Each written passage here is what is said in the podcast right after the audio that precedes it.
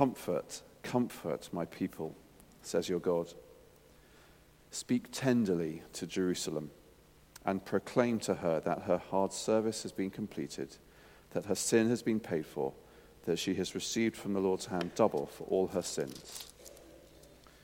A voice of one calling, In the desert, prepare a way for the Lord. Make straight in the wilderness a highway for our God. Every valley shall be raised up, every mountain and hill made low. The rough ground shall become level, and the rugged places plain. And the glory of the Lord will be revealed, and all mankind will see it together. For the mouth of the Lord has spoken. A voice says, Cry out. And I said, What shall I cry? All people are like grass, and all their glory is like the flowers of the field. The grass withers and the flowers fall because the breath of the Lord blows on them. Surely the people are grass. The grass withers and the flowers fall, but the word of the God, of God stands forever. You who bring good tidings to Zion, go up on a high mountain. You who bring good tidings to Jerusalem, lift up your voice with a shout. Lift it up, do not be afraid. Say to the towns of Judah, Here is your God. See, the sovereign Lord comes with power. His arm rules for him. His reward is with him, and his recompense accompanies him. He tends his flock like a shepherd. He gathers the lambs in his arms and carries them close to his heart. He gently leads those who have young. Who has measured the waters in the hollow of his hand? Or with the breadth of their hand marked off the heavens? Who's held the dust of the earth in a basket, or weighed the mountains in, sca- in scales, or the hills in a balance? Who has understood the mind of the Lord, or instructed him as his counselor? Who did the Lord consult to enlighten him, or ta- who taught him the right way? Who was it that taught him knowledge, or showed him the path of understanding? Surely the nations are like a drop in a bucket. They are regarded as dust on the scales. He weighs the islands as though they were fine dust. Lebanon is not sufficient for altar fires, nor its animals enough for burnt offerings. Before him, all the nations are as nothing. They are regarded by him as worthless and less than nothing. To whom then will you compare God? To what image will you compare him? As for an idol, a craftsman crafts it, and a goldsmith overlays it with gold and fashions silver chains for it. A man too poor to present such an offering selects wood that will not rot. He looks for a skilled craftsman, and he sets up an idol that will not topple. Do you not know? Have you not heard? Has it not been told to you from the beginning? Do, have you not understood since the earth was founded? He sits enthroned above the circle of the earth, and its people are like grasshoppers. He stretches out the heavens like a canopy and spreads them out like a tent to live in. He brings princes to naught. He reduces the rulers of this world to nothing. No sooner are they planted, no sooner are they sown, no sooner do they take root in the ground than he blows on them and they wither, and whirlwind sweeps them away like chaff. To whom will you compare me? Or who is my equal? says the Holy One. Lift your eyes and look to the heavens. Who created all these? He who brings out the starry host one by one and calls them each by name. Because of his great power and mighty strength, not one of them is missing. Why do you say, O Jacob, and complain, O Israel? My way is hidden from the Lord, my cause is disregarded by my God. Do you not know? Have you not heard? The Lord is the everlasting God, the creator of the ends of the earth. He will not grow tired or weary, and his understanding no one can fathom. He gives strength to the weary and increases the power of the weak. Even youths grow tired and weary, and young men stumble and fall. But those who hope in the Lord will renew their strength. They will soar on wings like eagles. They will run and not grow weary. They will walk and not be faint. This is the word of the Lord. Thanks be to God. Well, without knowing it, Richard uh, stole my opening gambit, that stuff about Happy New Year. Um, so uh, I'm a little bit stuffed there. But uh, that's all right. He didn't know. There's uh, nothing he could have known. He's, he was out with kids' groups this morning as well. Um, he does promise me that he listens back to my sermons. Um, uh, uh, but who knows? Who knows? Um, but yes, yeah, so he talked a little bit about the idea that Advent is the start of the, Chris, of the Christian calendar. Advent, the word basically means coming. Um, so it's, it's, a word that's really about waiting. It, we start the Christian calendar by waiting, um, uh, waiting for God's rescue, uh, which of course is, is what we start to celebrate at Christmas. And in many ways, actually, that's the fundamental posture of the Christian life. Um, arguably, the whole Old Testament is one almighty wait. Um, after the opening chapters, which the, the sort of um, the stuff that goes before the credits, um, the, the, the, the, movie really opens up on Abraham um, and God promising to Abraham. And he basically says, you know, we, we all know that this world is, is broken because of sin, um, but I am going to make you a blessing to the whole world through your descendants. Um, I, you are going to be the conduit of me restoring all of this. Uh, and renewing my kingdom. And then we wait and we watch the story unfold and we watch all the dysfunction uh, uh, in, uh, in all the various parts of the story. And we see, in some ways, a, in the broadest possible terms, a slow and steady decline of the people of Israel. Um, it's just an almighty wait. And actually, uh, ultimately, this candle dwindles and dwindles and then feels like it's been snuffed out altogether by the end of the Old Testament. And then it goes all very quiet. And it's not until, uh, until the story of Christ coming that finally the wait is over. That is what Advent uh, is about. It's that wait. But it's a wait that we also experience for ourselves. Even though Christ has come, we await his second coming. And that still lies ahead. So that is part of what we remember. So I suppose uh, the question would be what are you waiting for as you uh, start to see the end of 2017 and Christmas lies ahead? You, I don't know if any of you have had a mince pie yet. Of course, they've been in the shops for, I don't know, three months now already. Um, but suddenly, Christmas feels like it's upon us. It's that time when we maybe look back and we look forward. Um, what is it uh, that makes you fearful about what lies ahead? What is it that makes you fearful about what 2018 might hold for you? What is it in your own personal life, um, inside and outside, in your family? What is it uh, in the whole political sphere? Uh, there's a huge amount of turbulence, isn't there? Um, what makes you afraid? Uh, what is the rescue that you long for from Christ um, this Advent?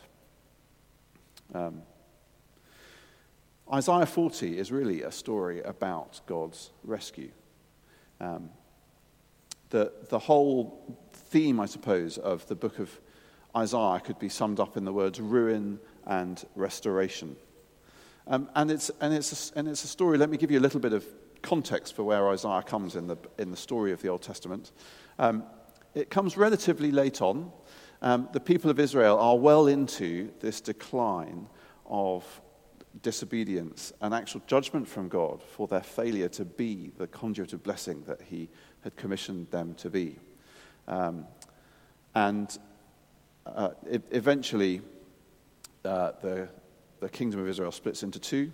There's a sort of War of the Roses thing that goes on a couple of generations after David. Um, and these two kingdoms carry on their slow decline.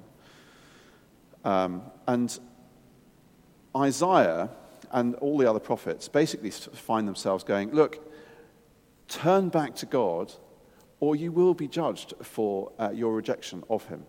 And that is going to be an, an almighty, calamitous judgment.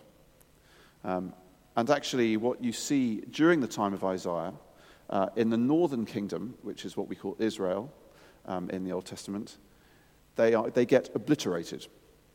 Uh, they get obliterated by the Assyrian Empire. Um, And Isaiah, in some ways, then turns his attention to the southern uh, nation, which we call Judah, and says, You know, you also need to turn uh, because you also uh, are, are going to find yourself overrun by the enemies. You will be carried off to exile in Babylon, um, is, is, the, is, his, is his warning. Um, in chapters 38 and 39 of Isaiah, uh, there's this story about King Hezekiah. Um, it's a fascinating story. I'm not going to pick up on very much of it. But the, the key element is that Hezekiah knew that he was really a puppet king for the Assyrian Empire.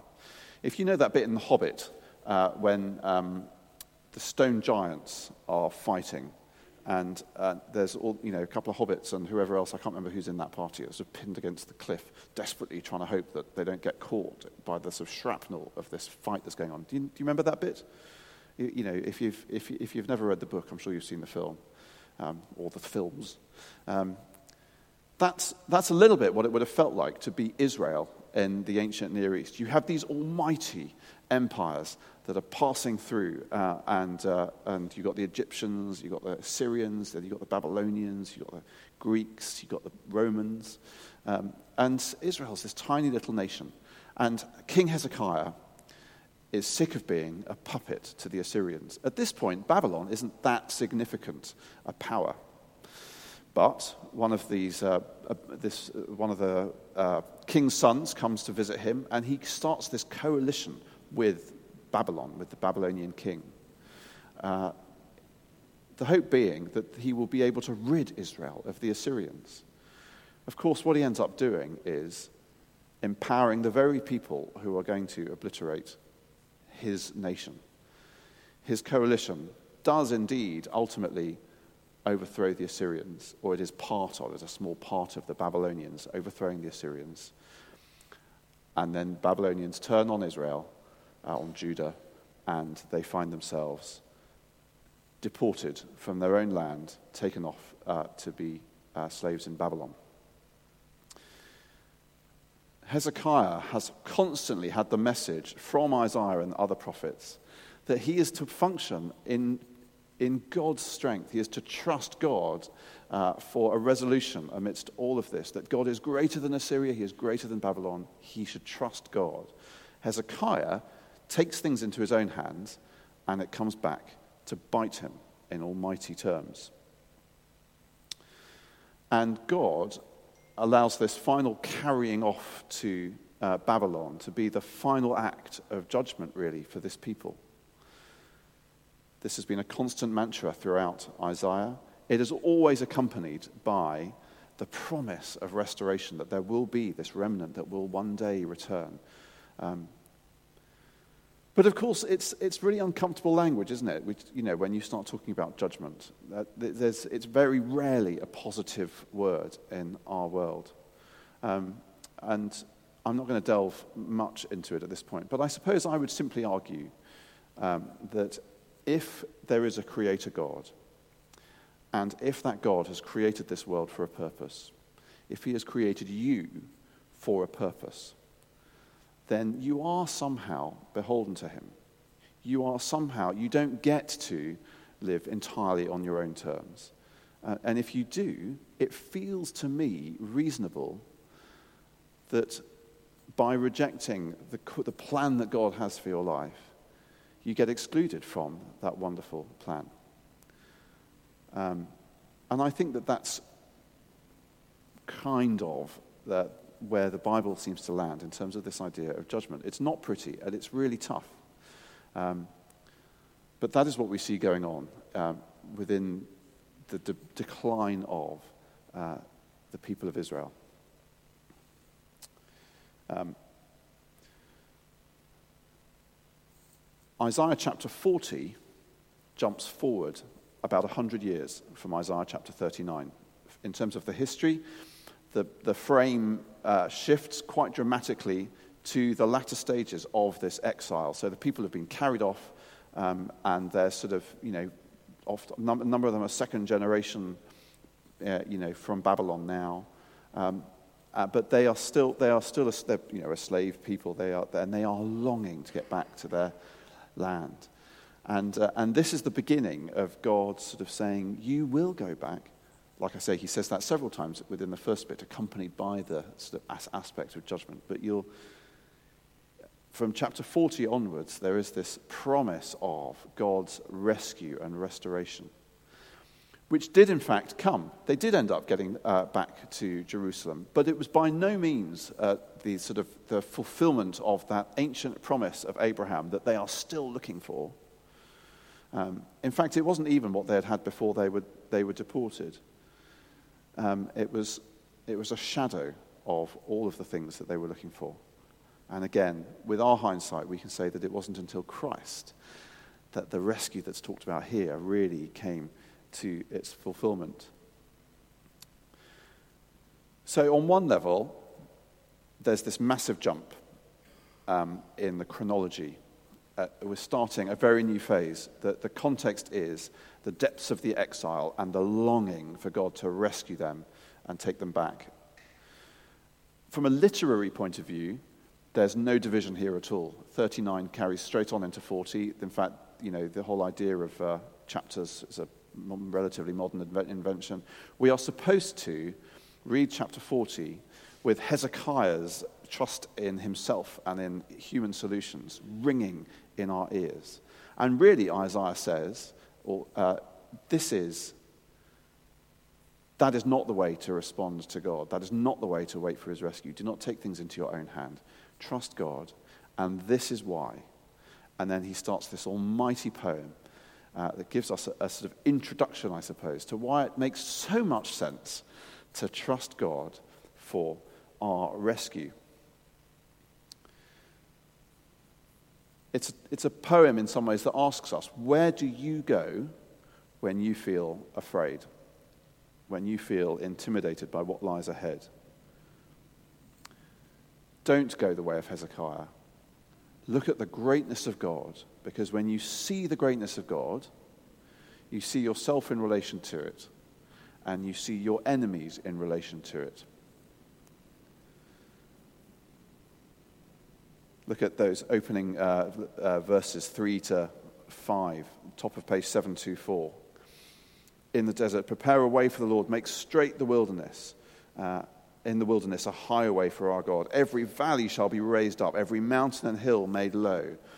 God swoops into the story on this almighty bulldozer that flattens even the mountains. It's this enormous sense of God's power arriving on the scene uh, in what feels like this dark absence of God for the people of Israel.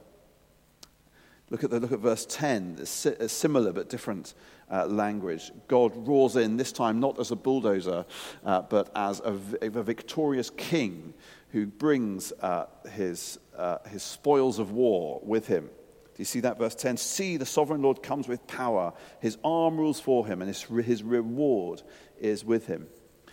And constantly throughout the, throughout the poem, he, um, Isaiah sets that sort of grand language against the language of what it means to be human, which is to be grass, to be fragile, to be uh, fleeting. The grass withers and the flowers fall because the breath of the Lord blows on them. Uh, the wind from the desert uh, could scorch uh, fresh flowers and grass extremely quickly uh, in that climate. And so people would have known this as a very, you know, very familiar image for something that is very temporary. And God says, we are all actually like that. We forget that. So much of the world that we live in is designed uh, to keep us from thinking seriously about the fragility, the fleetingness of life. But every now and then, through illness, through maybe the death of a loved one, we get faced with the fragility of life. And of course, it is at those moments when these words ring true. These are words that are said uh, at every funeral service, every Anglican funeral service anyway. The grass withers and the flowers fall, but the word of the Lord stands forever. It's ludicrous to trust in our own strength, little blades of grass who are not going to be around very long. Trust in this almighty warrior God, this bulldozer who can flatten mountains. As the poem continues, the scope gets bigger. Um, of course, he can flatten the mountains, he made them.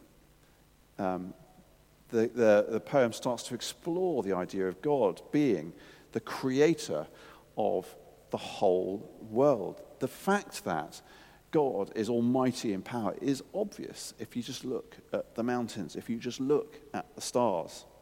Um, and in the midst of that, there's this constant sense that actually he's, he's, he's had a plan all along, and he knows what his plan is, and his plan will not be shaken. Do you notice that in verses 13 and 14? Um, who's understood the mind of the Lord or instructed him as his counselor? It's a slightly absurd idea, isn't it, that God would need um, consultation on any of this. No, he knows his plans, he's solid on them. Um, so, you exiles sat in Babylon, feeling weak and vulnerable. So, you exiles looking at Babylon and all its power and all its plans for you, remember that God looks at that and he scoffs. It is nothing to him, even the, all the grandeur of Babylon, which we have little sense of because we don't have anything like that level of ceremony around uh, leadership um, in, in our experience of kings and queens and presidents and so on. Uh, but for them, they would be quaking in their boots at the very thought of the king of Babylon. And yet, look, verse 15. Surely the nations, whether it be Assyria or Babylon or Egypt or anyone else, surely the nations are like a drop in a bucket. They're regarded as dust on the scales. He weighs them as if they were fine dust. Verse 17 they, the nations are nothing. They are regarded by him as worthless and less than nothing. There's this wonderful verse in verse 22 where he talks about how, actually, from his vantage point, above all of the heavens, he looks down and all the people look like grasshoppers. I think, I think partly what he's doing here is he's picking up on a phrase in the story of the Exodus. As the people of Israel come towards the promised land and they send a, a reconnaissance team into the promised land to work out quite what's going to be involved in taking down uh, the armies there. The reconnaissance team come back, and do you remember what the phrase is that they say? We felt like grasshoppers in view of these enormous uh, armies and enemies that faced them. Um, and of course, God was true uh, in, in the victory over them in that, in that story, as he is here. Yes, you feel like grasshoppers, but actually, when God looks down, uh, he sees us all as grasshoppers. Verse 23 and, and following. He brings these princes, these rulers, uh, to nothing to naught. No sooner are they planted, they're actually just grass like the rest of us. No sooner are they planted, sown, and take root than he blows on them and they wither.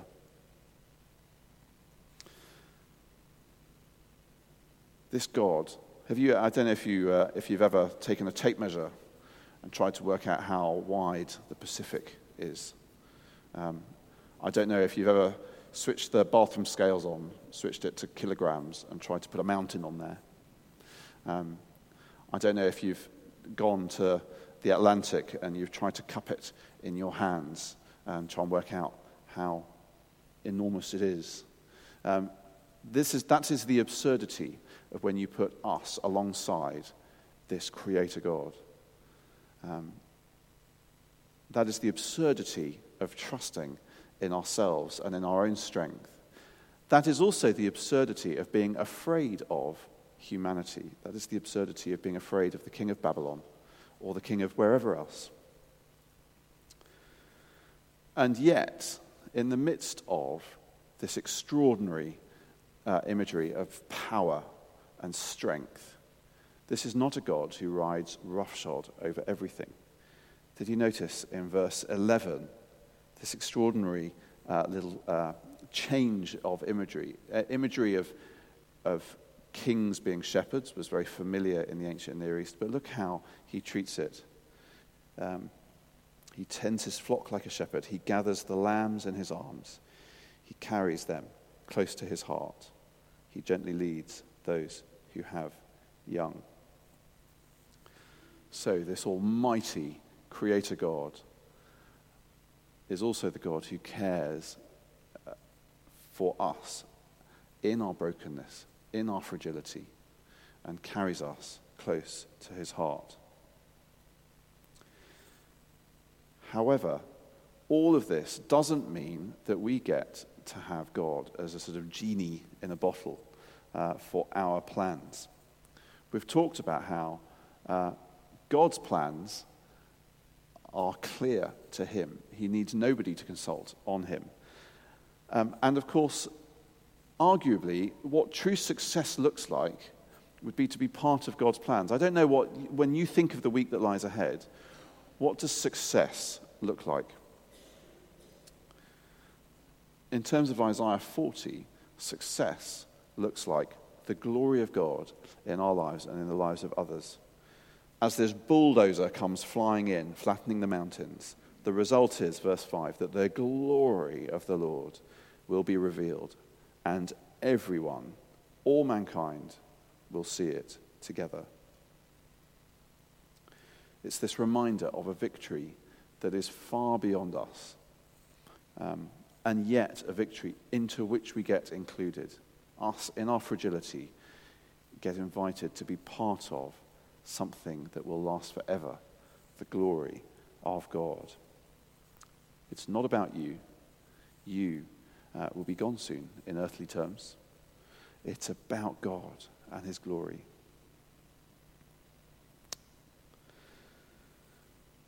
Um, when we come to New Year, we generally make New Year's resolutions.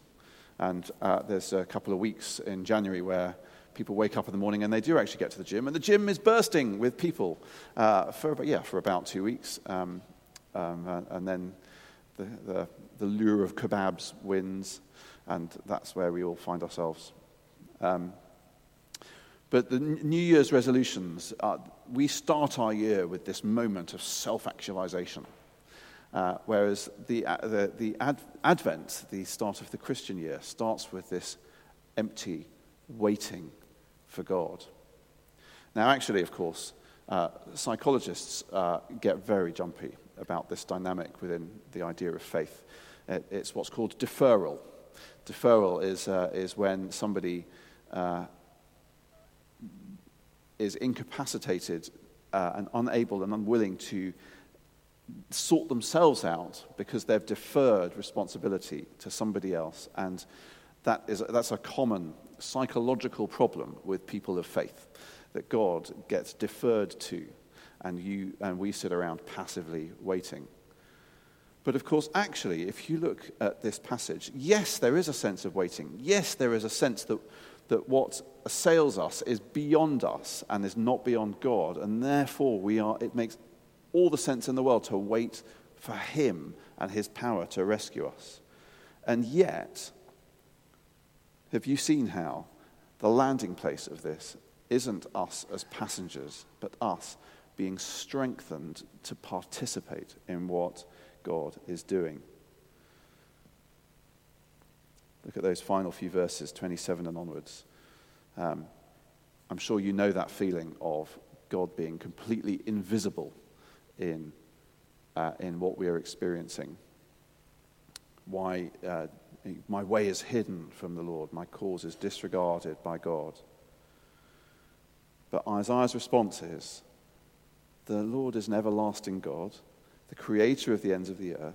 He will not grow tired or weary, and his understanding no one can fathom. And listen here, this is, this is why it's not deferral. He gives strength to the weary, he increases the power of the weak.